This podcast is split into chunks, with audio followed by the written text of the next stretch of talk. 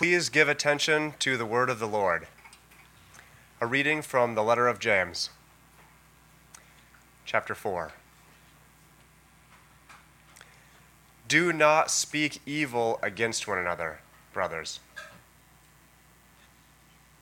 The one who speaks against a brother or judges his brother speaks evil against the law and judges the law. But if you judge the law, you are not a doer of the law, but a judge. There is only one lawgiver and judge, he who is able to save and to destroy. But who are you to judge your neighbor? Come now, you who say, today or tomorrow we will go into such and such a town and spend a year there and trade and make a profit. Yet you do not know what tomorrow will bring. What is your life? For you are a mist that appears for a little time and then vanishes. Instead, you ought to say, if the Lord wills, we will live and do this or that. As it is, you boast in your arrogance. All such boasting is evil.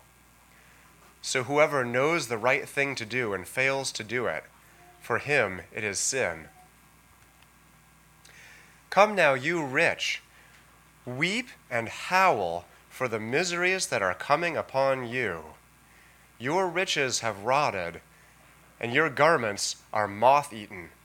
Your gold and silver have corroded, and their corrosion will be evidence against you and will eat your flesh like fire.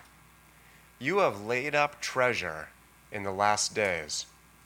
Behold, the wages of the laborer who mowed your fields, which you kept back by fraud, are crying out against you, and the cries of the harvesters have reached the ears of the Lord of hosts. You have lived on the earth in luxury and in self-indulgence. You have fattened yourselves in the day of slaughter. You have condemned and murdered the righteous person. He does not resist you.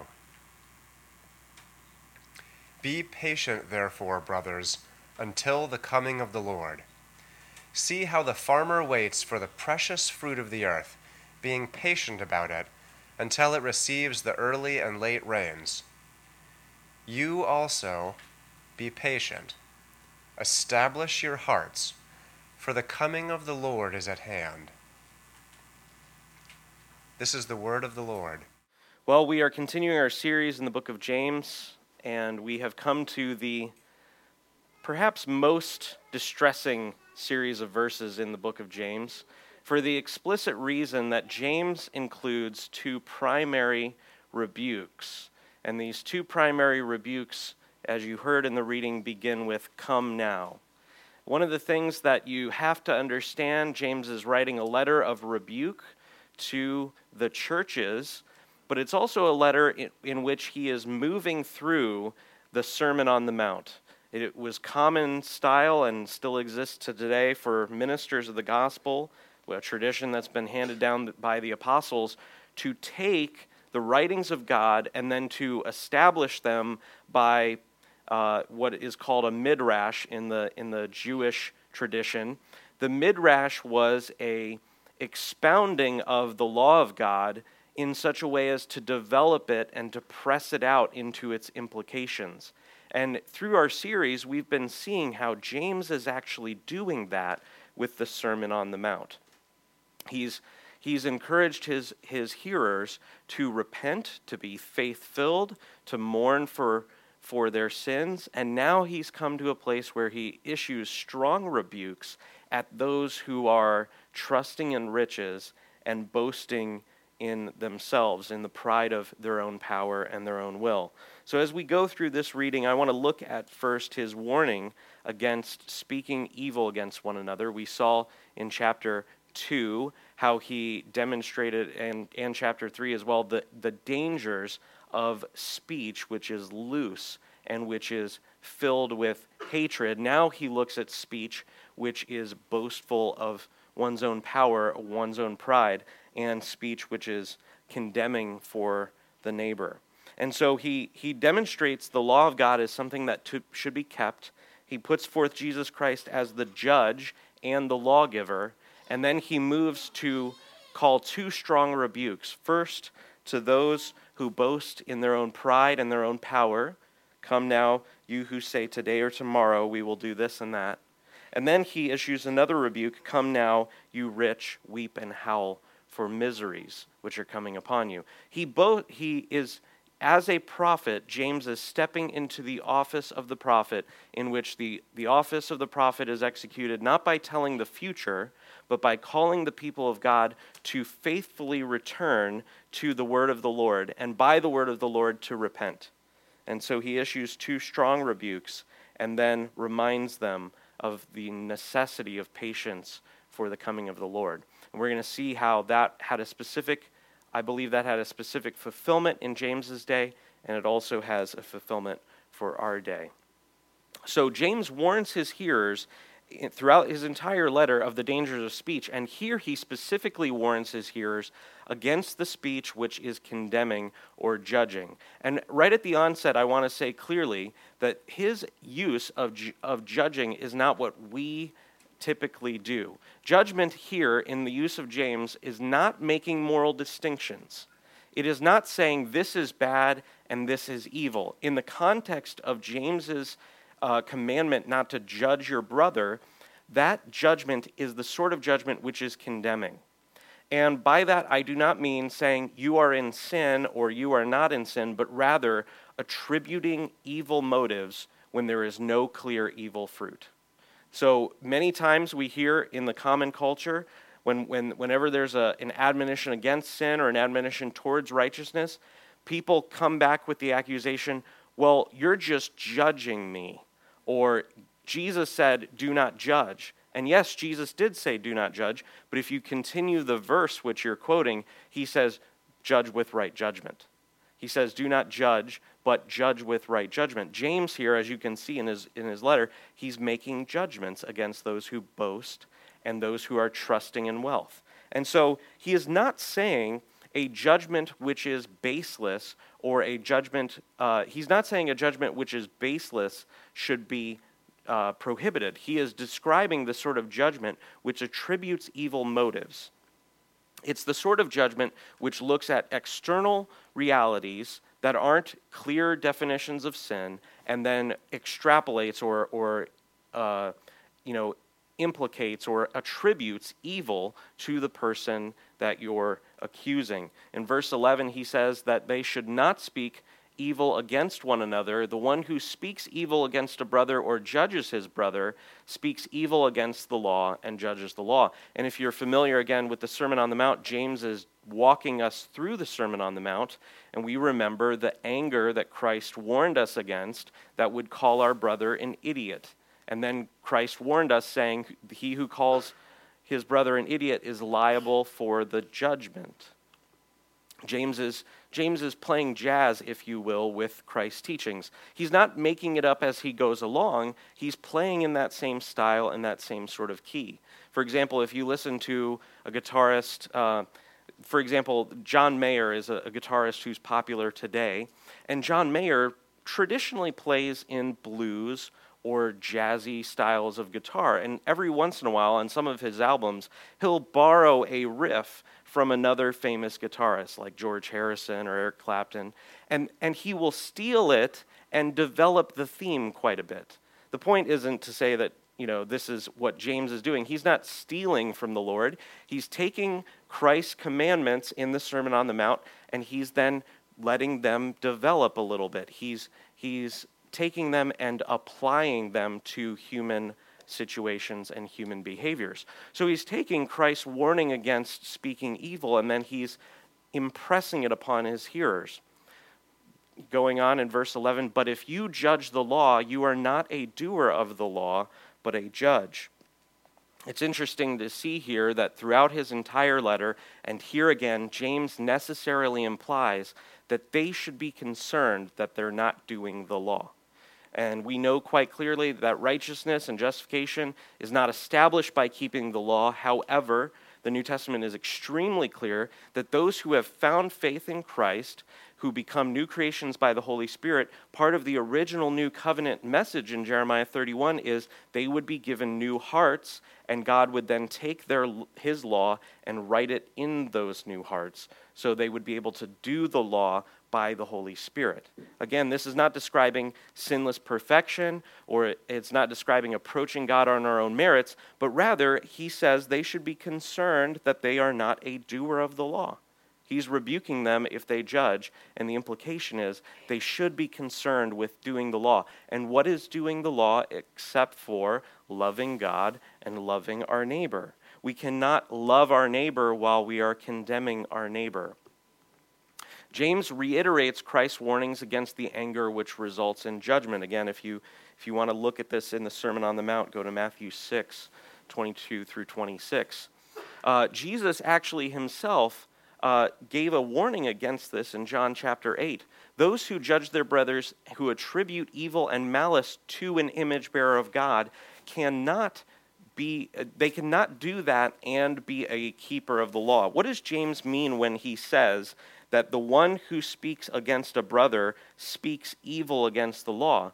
He means exactly this, that the law of God was given to men, and it establishes the principle of innocence before conviction, based on evidence. The law of God in Deuteronomy 19 says that every charge, every accusation has to be established by 2 or 3 witnesses. And so what James is doing here is he's saying when you speak evil in your heart against a brother, you not only are speaking evil against the brother, but you're also saying the law of God is wrong in requiring 2 witnesses. I am a sufficient judge. I'm able to attribute motives to my neighbor, my Christian brother or sister, and I don't need to live by the 2 witnesses requirement. I can be the arbiter of evil or righteousness in the heart of my brother who I'm speaking against. Further, James implies that those who judge condemn or attribute evil supplant the authority and position of Christ as the judge. So not only are they speaking against the law as being evil, attributing the law to be an evil thing, establishing innocence, but they also are taking the place of Christ. This is what we are doing according to James. He says, but if you judge the law, you are not a doer of the law, but you are a judge. And then he goes on in verse 12, there is only one lawgiver and judge. And we know quite clearly from the rest of the New Testament that Christ is established as the judge. Peter says this in the book of Acts. Christ says this in John 5, 7, and 8. He, Jesus Christ, is the judge of all, and James says there is one lawgiver and one judge, he who is able to save and destroy. Interestingly enough, even in the Christian church of today, we do not consider Jesus Christ as the one who will destroy sinners in hell. We consider Jesus Christ as only a means of escape from wrath and not also the one who executes judgments against those who pervert his ways and hate him. This is what James says. There is one person who is able to save. There is one person able to destroy. We have invented a Jesus who is completely unknown in the scriptures, a Jesus who will execute judgment. And James, again, has been convincing his hearers over and over again. Chapter 2, verse 12, he says, so speak and so act as those who are to be judged under the law of liberty. It's an interesting thing that we have pushed Christ away from the office of judge, but here James establishes it. One of my favorite things every year is when I attend the graduation ceremony at Dominion Academy, there's a tradition there where they sing a song called the Te Deum. One of these days I hope to sing it in our church. And one of my favorite lines, it moved me to tears the first time I heard it, was when this Christian assembly, truly a church gathering, sings the line, you will come to be our judge. For Christians, we ought to love Jesus Christ as the judge. Why? Because as we're going to see at the arc of this passage, James tells us to trust in the righteousness of that judge. If we do not love Jesus Christ as the judge, then we cannot trust Jesus Christ in being the vindicator of innocence and the judge of evil, as James tells us here in this chapter. Nevertheless, it's sung with boldness, you will come, as we sang in the, or as we said in the Nicene Creed, he will come to judge the living and the dead. He's going to come and he's going to judge. And so, what we do, according to James, when we take the position of judging our neighbor and trying to, by our own thinking processes, peer into their hearts and attribute evil motives to something we either cannot understand in their behavior or in their speech, we take Jesus Christ's place as the judge of souls. That is to say, the scripture puts forth God is the only one who can see into the heart of man, and we, when we establish ourselves as judges, when we make judgments that aren't based on real fruit of sinful activity, when we take that place, we supplant Jesus Christ's position as the only judge. And woe are we, he says, but who are you to judge your neighbor? What a terrible thing to do, to take the place of Jesus Christ and to attribute evil motives, not just to another image bearer of God, but also in this context, to speak evil against a brother. And Paul warns us, these are the brothers for whom Christ died. Even Christ himself in his earthly ministry testified of his innocence in not passing judgment until the proper time. Jesus said that I judge no one, but there is a day on which I will judge. Jesus Christ says that the time to judge is not yet come about. Likewise, Paul warned us against condemning our brothers before the Lord's coming. He said, let what is hidden lie what is hidden, because there is a day in which God will make it manifest. It is not our job as Christians to go around on a sin hunt in our neighbors. We ought to be waiting patiently for the Lord by his Spirit to bring reformation to that soul, that individual, or that neighbor that we have issues with. And then if that doesn't happen, for the Lord to settle the accounts. So what is the use for James's warning for us? It's specifically this. The Christian church is a hospital for sinners. Blessed are the poor in spirit, for theirs is the kingdom of God. The ones who wish to come into the kingdom of God have to recognize the poverty of spirit. That is to say that you and I, as the Reformers taught us well, are beggars. We are beggars who have no merit of our own, and we must come to Christ asking for pardon and receiving that pardon. And if we have nothing to bring to God of our own merit, and he gives us grace, then everything after that is all grace. All it is grace from the Lord. It is not of our own, and so we must come to God, and we must receive grace from him, but then we must live in such a way as we operate with grace towards one another. The church is a hospital for the sick, not a hotel for saints, although the sick should always be on the road to sainthood. They should always be moving towards righteousness in their living. Nevertheless, we stumble in many ways. James taught us that early in his letter. If anyone is perfect, if anyone controls his mouth, he's a perfect man. And yet we sin in many ways, in our speech, in our behavior, in our motivations, in lack of zeal, in actual errors. These are all ways in which we sin. And so, because we know our own condition, we ought to operate in grace towards one another. The Christian church has to be a place in which we guard and protect one another, and we are caring for one another, as Galatians told us, to bear with one another's burdens, and also for each one to bear their burdens. This notion of a church community in which each person is trying to follow Christ and also is concerned in love for their neighbor. Those who are given the task of serving the church, this is pastors, elders, deacons, all those who are in some form of leadership, and indeed, in some regard, all those who are part of a church, all of these must hold others in high regard. In 1 Corinthians 8, Paul rebukes the Corinthian church for their squabbling over dietary laws, and he then basically says to those who would who would do such an act so as to destroy the faith of a brother, that they're condemning the brother for whom Christ died. What an interesting use of a phrase. John does a very similar thing in his gospel. He doesn't call himself by the name of John. He says the brother whom Christ loved. And he identifies himself not on his own name, but on the reality of who Christ is. This is what Paul is doing. He's saying, you ought to think of your brother or sister as those who Christ died for. I was at a conference a few weeks ago, and one of the encouraging ideas that came out, we had a little breakout session in our table, the notion that, you know, we who preach the word, we who read the word, and we who receive the word, we ought to do it with the noble idea that I'm given the task and responsibility and privilege to preach to an eternal soul who will live forever. And for those who are among the church, we ought to regard those who are not only image bearers of God, not only people who have been remade after the image of Christ, but someone who will spend eternity with God.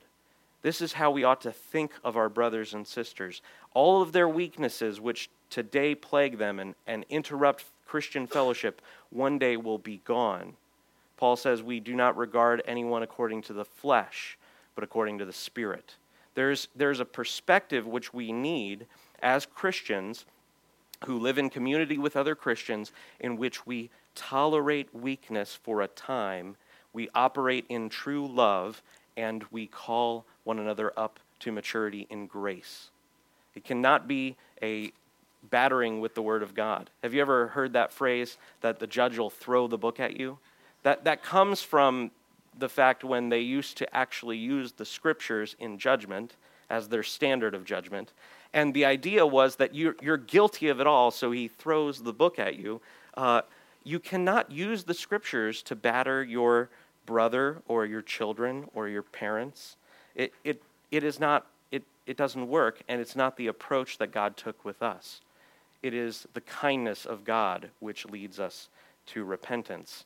Paul says in 1 Corinthians 13 also concerning the type of love with which we ought to love our neighbor is a love which bears all things and believes all things. You know what believes all things means? When our Christian brother repents to us and we forgive them and they promise to amend their ways, we believe them. We don't believe them in naivety. We don't believe them that they'll never sin again. We believe them in that we trust that by the grace of God, God is bringing His Spirit to bear in that person's life, and that true repentance will bring forth some form of fruit. Love never fails. The idea of steadfastness in love is extremely difficult. 1 Corinthians 13 is often quoted at weddings, but as much as it applies to marriages, how much more does it apply to the Christian church? It's very easy to love your spouse. It's much more difficult to, in love your Christian neighbor who sins against you. And like the disciples, we might ask the Lord, how often should we forgive our brother? And if we're keeping accounts, we're not forgiving them the way we ought to. Nevertheless, we should not judge, but we should love our brothers and sisters. What it means to not judge, therefore, isn't to not rebuke or to not admonish or to not teach, but rather to do all of them in a framework and atmosphere of love, to really have the other's best interest at heart, not merely to vent your frustrations and perturbations and stress about their sin. It's to really seek to deliver them. As we'll see at the end of the book of James, he says in verse 19, if anyone wanders from the truth and someone brings him back, let him know that whoever brings back a sinner from his wandering will save his soul from death. That's the sort of perspective which we ought to have when bringing a right judgment and not a condemning judgment. So, James then calls those who boast about pride and boast about wealth to come and to be reconciled. We ought to hear him saying, come now, you who say, and come now, you rich, weep and howl. We ought to hear him in the office of the prophets. Come now, let us reason together. He, as the apostle of God, is calling these saints who have stumbled into sin. He's calling them to come and to repent. He calls them first to reckon with their sin of pride. He says, come now, you who say, today or tomorrow we will go into such and such a town and spend a year there and trade and make a profit. Very interesting to know, if you spend any time in business, this is a very foolish perspective, but it is also a perspective that is easy to slip into day after day of success.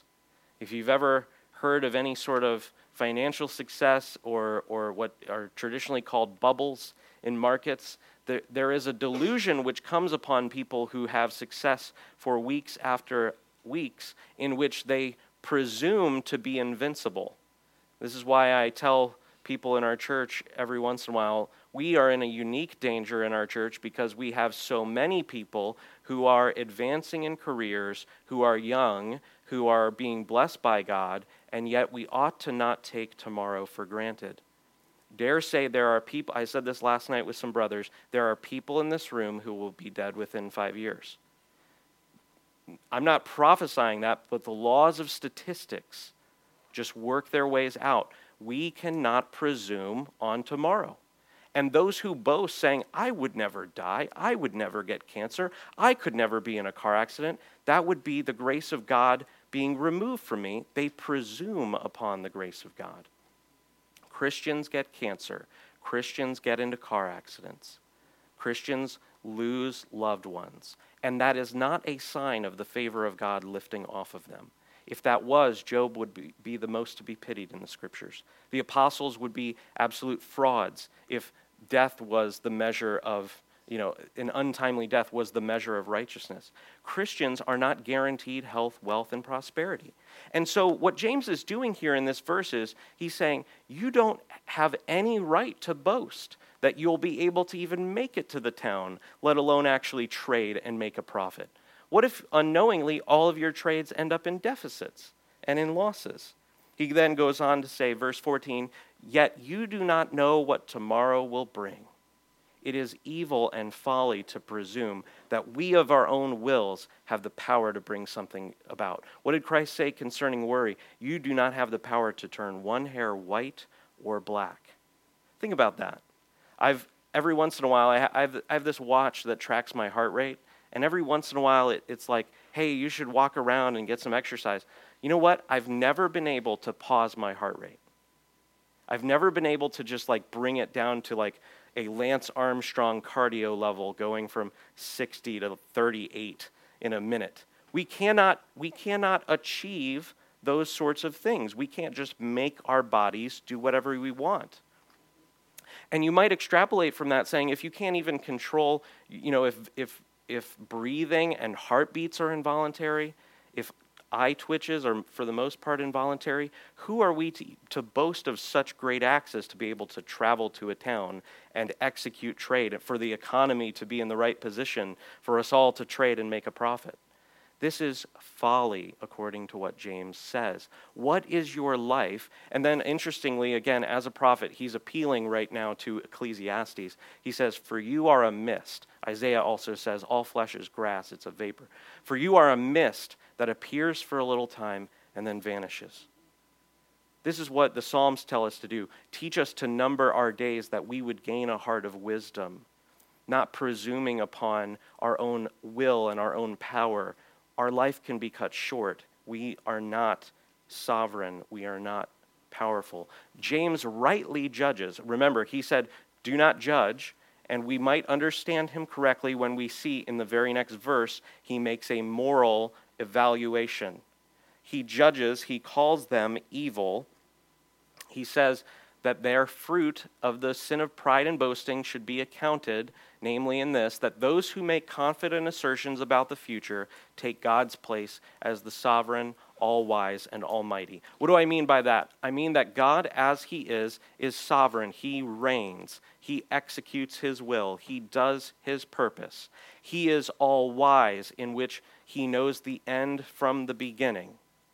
and he is almighty. He is able to bring his purposes to account. And so just as James warned, saying, if you judge your neighbor, you establish yourself as a judge, so also here he's calling them to repent in their speech. And we might read between the lines in here that he's saying you're also supplanting God's position as the sovereign and all-powerful. Instead of putting forth their own will, they should, in their speech, subject their will to God's will. This is very important. The scriptures command us here to speak in a way which our hearts would also say amen to, in which we temper, or we nuance, if you will. Nuance isn't a great word. Temper is a better word. We temper our plans according to the Lord's will.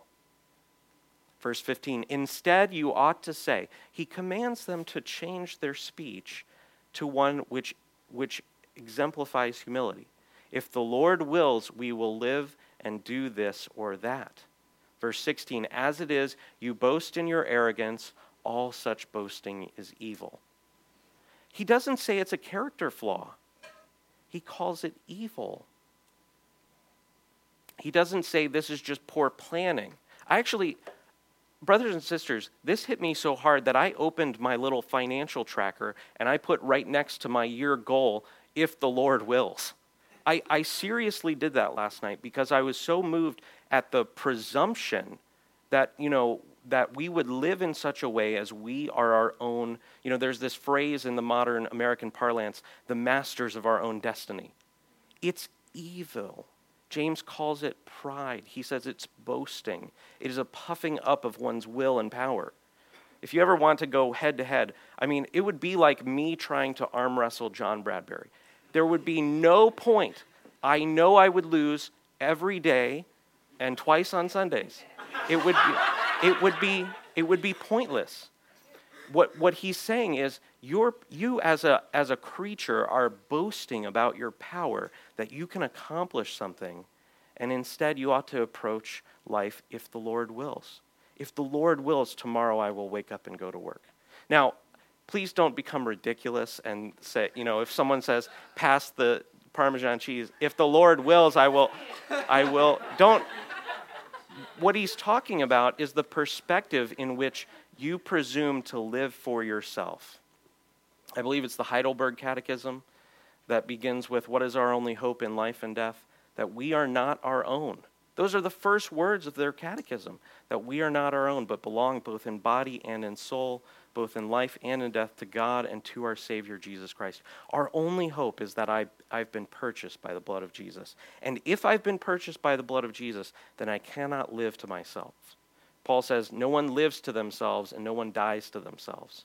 Paul likewise said, if any means, the Lord might be glorified even in my death. The notion in which we ought to approach life for everything, whether it be future, whether it be what we do today, whether it be our efforts to reform and godly piety, our desires to establish prayer or reading the word or family worship or to become knowledgeable in the scriptures or to share and evangelize or to make money in a vocation and in a trade and to use it for God's purposes. Anything we approach as Christians, we ought to approach saying with a heart of wisdom, if the Lord wills. I have great things that I desire in the Lord, if the Lord wills. So, verse 17, so whoever knows the right thing to do and fails to do it, for him it is sin. It's an interesting thing as a Christian that the longer you attend church, the more responsibility that you obtain.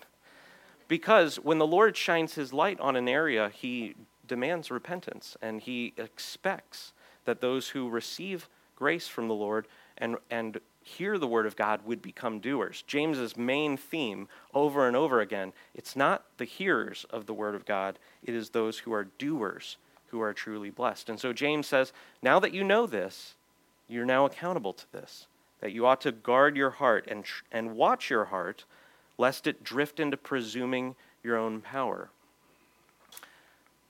James reiterates the vital importance of being a doer of the word of God. For those who are trained by scripture and righteousness, to not obey is sin. We're going to have to buy a new clicker. And I'm saying that because it's my responsibility to buy a new clicker. So, if the Lord wills, thank you. Thank you, Morgan. That's fun. James then, at this point, calls his hearers to repentance. So just for those of you who are keeping track, there's been a warning of supplanting the place of the judge. That's A. And now here is B. Come now, you who say, tomorrow we'll do this and that. And now, again, this is another repeating of B. He then says, come now. He says it again. It's a pattern. So there's been A, B, B, and then we'll get to an A again at the end. If you want to think of it like a hamburger, you've got a bun, you've got the meat in the middle, and then you've got another bun at the end. He says in verse 1 of chapter 5, come now, you rich, weep and howl for the miseries that are coming upon you. Your riches have rotted, and your garments are moth-eaten. Your gold and silver have corroded, and their corrosion will be evidence against you, and will eat your flesh like fire. You have laid up for yourselves treasures in the last days. James testifies against them that those who have trusted in wealth have laid up treasures. Again, Matthew 5 through 7 is Jesus' teachings on the Sermon on the Mount, and James is walking his audience through the Sermon on the Mount, and he's extrapolating and re-saying the sayings of Jesus to impress it upon his hearers. And notice this quite clearly. He uses a number of imageries that Christ himself used. He says, do not lay up for yourself treasures in heaven where moth and rust doth corrupt. Sorry, I was trained in the King James in grade school. And thieves break in and steal, right? So what is he saying here? Verse 2, moths have eaten your garments. And then in verse 3, your gold and silver have corroded. That's another word for the word rust. Technically, gold and silver don't rust, they corrode. But the point is that the treasures which they've established are revealing where their heart is. Jesus Christ in the Sermon on the Mount said, where your heart is, or where your treasure is, there will your heart be also. He tells them to lay up treasures in heaven, not treasures on the earth. So instead of loving the Lord, these people, again, we are presuming them to be saints. They are hearing this in a Christian church. James is writing a letter to the churches that were scattered after the persecution began in the book of Acts. He says, come now, you rich, weep and howl for the miseries that are coming upon you. Then he goes on to say, you have laid up treasure in the last days. These people have given their affection to things instead of God. This is what idolatry is. It is finding something, whether it be gold that you dig out of the ground and refine, or whether it be some sort of fame among men, or some sort of power, or some sort of item. And it's taking your heart, which was meant to love the Lord, and it's putting them on stuff instead of the eternal God. This is what idolatry is. It's not just making an idol and bowing down to it. It's bowing down to things in our hearts. John Calvin said rightly that the heart of man is an idol factory. You don't need a physical idol to bow down in front of. We bow down to things all the time. Here he says specifically that these people have laid up treasure in the last days. Christ warned that you could not serve two masters. You would either love the Lord or you would love your money. And these people, according to James, have loved their money, perishable things, when they've been redeemed by the imperishable blood of Christ. All this was done in the last days, and I take James to be meaning specifically the time before Jesus judged the Jewish nation at the coming of the Roman army in 70 AD. From 67 to 70 AD, the Romans sacked the city of Jerusalem and the rest of the Judean areas and executed God's wrath against those people. And I believe that is specifically what James is talking about when he uses the phrase, in the last days. This is testified over and over again in the Gospels, Matthew 16:28, Acts 2:17, 2 Peter 3, Isaiah 65. If you've been coming to this church for a long time, this is no new idea for you at all. But I believe what James is doing for his hearers is he's warning them about a judgment which is coming against the city of Jerusalem and all those who live in Judea and the surrounding regions. One of the things that's hard to remember, oftentimes we focus on the sacking of Jerusalem, but the entire area of Judea was actually warred against. as the Romans both went to Jerusalem and left, they sacked hundreds of cities. And many, many people in the Christian church who had left Christianity and fled back to Judaism were caught up in this judgment, for they had apostatized. James wanted those who trusted in wealth to do something. He wanted them to repent specifically by doing this, by weeping and howling for the miseries that were coming upon them. And he anticipates a soon judgment. Notice he says, for the miseries that are coming upon you. He doesn't just mean some sort of misery or judgment which is coming on you later. He says the miseries and the judgments are coming upon the rich in his age, in his day. Luke 23, 28 through 31, Jesus warns the women of Jerusalem. He says, do not weep for me, but weep for yourselves and for your children. Likewise, in Revelation 18, there is the destruction of the city of Babylon is the only other place in the New Testament where the phrase weep and howl is used. And those who weep and howl in Revelation 18 are the merchants who lose their ships of garments and precious stones and other treasures. Those who weep and howl in the New Testament are those who are judged in the destruction of Jerusalem. And so I believe James, who wants to call them out of their love for money, to weep and to howl now, to repent of their love for money now, so they would be delivered from their idolatry. James prophesies against them, invoking the memory of Abel's blood spilled by Cain, which cries out for vengeance. Look closely at verse 4. Behold, the wages of the laborers who mowed your fields, which you kept back by fraud, are crying out against you. For those who have ears that are listening to the major themes of the Scripture, what cries out against people in Scripture? Blood from the ground. And in a second, James is going to say specifically that. They cried out, and the cries of the harvest have reached the ears of the Lord of hosts. The Lord of hosts is a term, again, as a prophet in the Old Testament for when prophets saw Yahweh, for example, in Ezekiel 1 and Isaiah 6, the prophets there in those chapters see the Lord, but when they see the Lord, he's surrounded by these flaming angels, who are moving back, as Ezekiel says, back and forth in the heavenlies as fast as lightning. And wherever the Spirit moves in heaven, the whirlwinds are moving, and there's this chaos and terror around the throne of God. In Revelation 4 and 5, it's become a sea of glass. But at this point in Ezekiel 1 through 3 and Isaiah 6, whenever they describe the Lord in terror, they describe him as the Lord of hosts, the Lord of angelic spirits, the Lord of creatures who, throughout all of the Old Testament, whenever they appear, make humans shudder and fear. And so James is using this phrase, the Lord of hosts, to remind them just who this Lord is that they've persecuted by frauding their workers, by committing fraud against their workers. Verse 5, you have lived on the earth in luxury and in self-indulgence. You have fattened your hearts in the day of slaughter.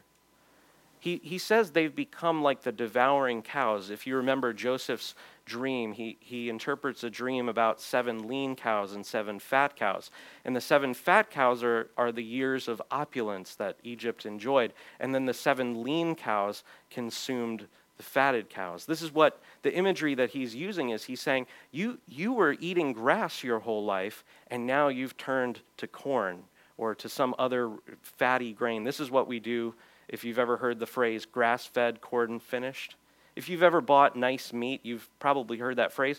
Farmers do that because grass doesn't make a cow fat, but corn does. And so they eat lean meat, and then in the final year or two of their life, they switch the cow over to something a little bit more fatty to give it some richness and flavor. What James is doing is he's saying, you've been living on fraud, other people have been starving, and you have fattened your hearts in a day of slaughter. You've made yourself ready to be butchered, is the imagery I get from what James is saying.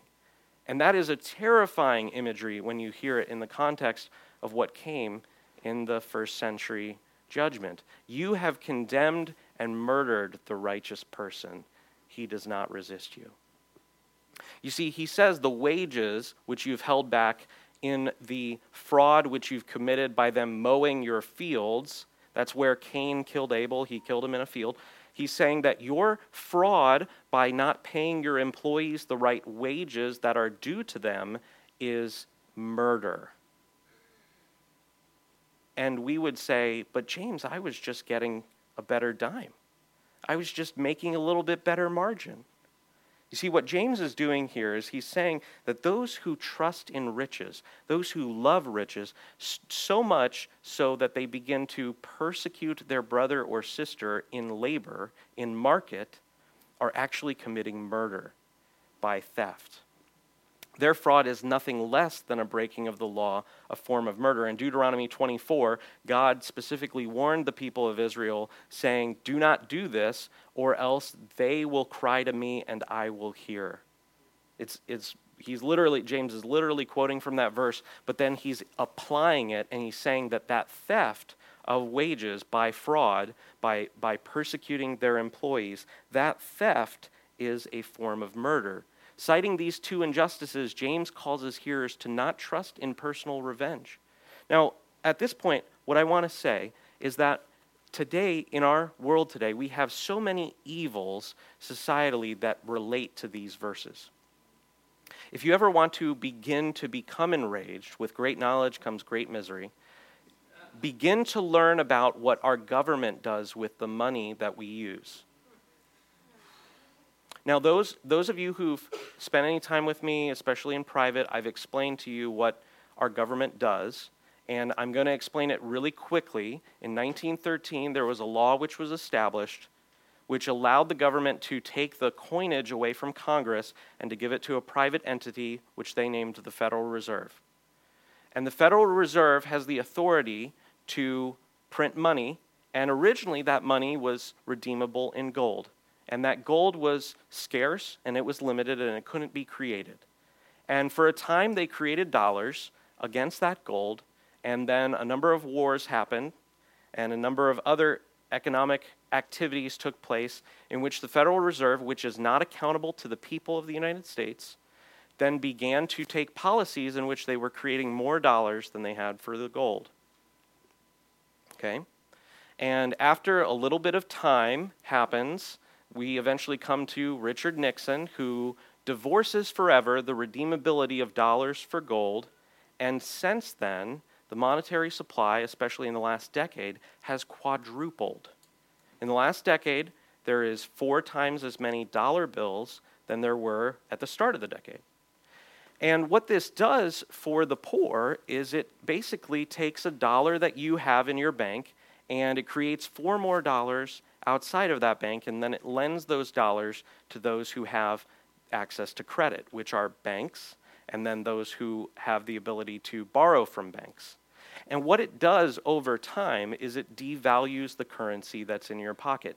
It is a very explicit breaking of the law of God, which commands us to establish just weights and measures, because it gives out dollar bills to the people, and then it changes those dollars. If you take a photocopier to your $20 bill, that is a federal crime. If the government prints more 20s, that is well within their authority. That's the way the system works. So, what is this? It is nothing other than fraud. In 1913, a dollar bill would buy a woman's dress, like a house dress that she might wear to a dinner or a night on the town. And now if you walk into Walmart, a dollar to buy a gown for, something that you would go out to a fancy dinner in, it's probably about $120 to $150. The point isn't that we should be so concerned with what the Federal Reserve is doing because we really want to have our money stay really valuable. That would be a denial of the whole intention of do not love money. The point is that it murders people. Right? The prophets give a warning saying to not go in and conspire together to buy the poor for a loaf of bread. The point is that this is a government-perpetuated evil. It is a societal evil, and all the banks of the world execute their activities in this manner. Now, here's the rub. What does James say to do about the Federal Reserve? Does he say to storm the Federal Reserve? There's an office down in Cincinnati. Should we go storm the Federal Reserve? No. The answer is no, in case you didn't know that. So the great evils of our day are, we had a great evil of our day, slavery. That was dealt by a judgment of God in the Civil War. The Civil War ended for a time. That it by no means am I saying the Civil War answered the problem of racial harmony. It didn't. Nevertheless, God brought some form of judgment against our country in the Civil War.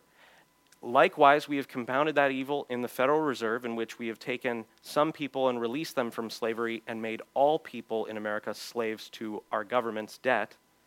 And we have Congresses and legislative bodies in every state which print wanton bills and demand obligations on you and me without our consent, and they enslave our children through debt obligations, which will come down in the future.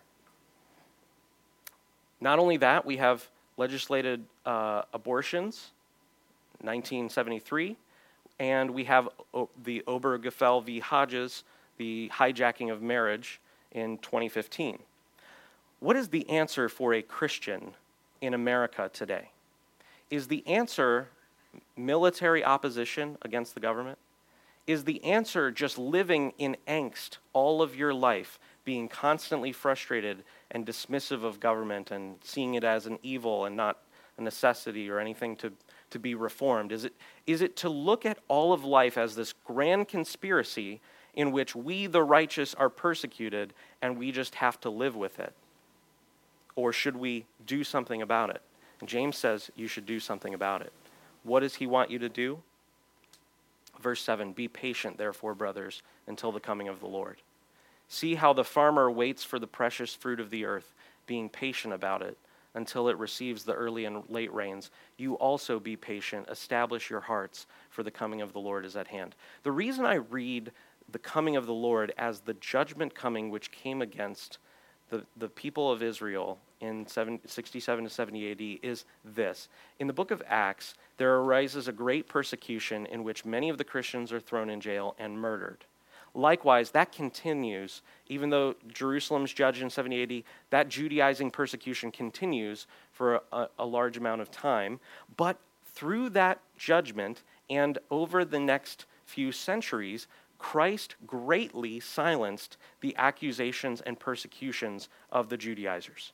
He greatly ended those persecutions. The various historians who tell us about this time tell us that the persecutions against the Christian church, which were by the hands of the Jews, largely ended after the sacking of Jerusalem and then dwindled over time. Exactly in the same way, God took notice of the persecutions that were coming from the Roman Empire against the Christians in the first 3 centuries of the church, and he took note of their threats and brought a judgment against the empire of Rome. Rome, as the scriptures tell us, was a mixed empire, and Christ, in Psalm 2, shatters the clay pots. He shattered the Roman Empire. He brought to nothing the height of Rome, which boasted in their power to persecute the Christians. In time, Christ crushed the Roman Empire, which persecuted the Christian church. We can see that in Daniel 2. In Daniel 2, there's a promise that after this image is destroyed, that the saints would receive an unshakable kingdom. And the book of Hebrews says, be patient, for we are receiving an unshakable kingdom. He's telling his hearers to be patient and to be reserved, to wait patiently for the judgment that comes from the Lord. James tells them to be patient like the farmer because he knows that what is sown is reaped. God will not forever allow the Federal Reserve to exist. Likewise, God will not forever allow abortions to be perpetuated on the earth. He will bring a judgment. God will not allow forever our country to so-called sanctify a fraud of so-called marriage between men and women and women. That is no marriage at all, and they shake their fist at God who defines marriage. God will not allow these evils forever. As a Christian, how can we know to live, how to live in America? We ought to be salt and we ought to be light, but we also ought to be patient. Though the righteous suffer now, there is a day on which Christ will settle all accounts. Why is the scripture so clear on this? Is because when you begin to see the great evils which are perpetuated in society today, the only answer, unless you trust in a judgment, a righteous judgment of a righteous judge who will judge with perfect justice, unless you trust that he will settle all accounts either on the cross or in hell forever, unless you trust in that sort of judgment, you have no other option than to become jaded, to resign from life, or to become militarily vindictive. Those are your only options, because the heart of man that's been redeemed by Christ wants justice. And the only answer for justice that doesn't come today has to be justice rooted in the judgment at the seat of judgment in Christ. That is the only way by which you can know the evils which are perpetuated in this earth and not lose your mind, so to speak. So, what is the point of all of this? The point is that we ought to learn how to establish our hearts in the love of Christ. That's what James is saying. He's saying that there are people who boast. There are people who murder the poor through fraud. Does he call them to execute a revolution? No, he says to his hearers, he says in verse 7 and verse 8, be patient, therefore, brothers, until the coming of the Lord. Verse 8, you also be patient. Establish your hearts, for the coming of the Lord is at hand. He puts a hope for them in a judgment which is coming soon. The righteous suffer now, but there is a day on which Christ will settle all accounts, and therefore Christians must not avenge themselves, but must, as Paul tells us in Romans 12, to leave it to the wrath of God and to do good to their enemies. We cannot turn the other cheek unless we realize that there is a day on which God will settle the accounts. We do not have to be involved in settling the accounts. We are called to one thing and one thing alone, is to love our neighbor, even as Christ said, to love our enemies and pray for those who persecute us, and to establish our hearts in the love of Christ. Let's pray. Father, we ask that you would bring to us a great sobriety concerning the evils of our world. We know, Lord, that this is not a more evil time than other evil times in the world. Lord, deliver us from pessimism, which sees the evils of this world and rails against it. But Lord, also deliver us from vigilantism and the sort of approach to the world that is dismissive of the plight of the poor and dismissive of those who are slaughtered in the womb, and dismissive of those who fatten themselves in a day of slaughter. Lord, we pray that you would give us a great understanding of the Christian gospel as it relates to societal transformation. We pray, Lord, that you would allow us to be a church that is salty, that is savory, that has a distinct flavor of righteousness, and a church that is full of light, a church that speaks against evil and commends the righteousness of God. But Lord, I pray that you would give us this sort of patience that James is saying, that we would trust in the judgment that you will execute, that you are a perfect judge. Your word says, shall not the judge of the earth do rightly? Lord, I pray that you would give us that sort of faith which would trust that you are God and that you are not mocked, and that one day you will settle for all time, all accounts. We pray, Lord, that you would allow us to become the sort of people who live as salt and light in this world, and that we would be able to point people to a gracious and redeeming God, a God that is calling out to sinners to come and to find mercy in Christ. And we pray, Lord, that you would deliver us from any form of pessimism about the world or a lack of ability to live as salt and light, but that you would give us mighty grace to be able to be a shining light. In Jesus' mighty name, amen.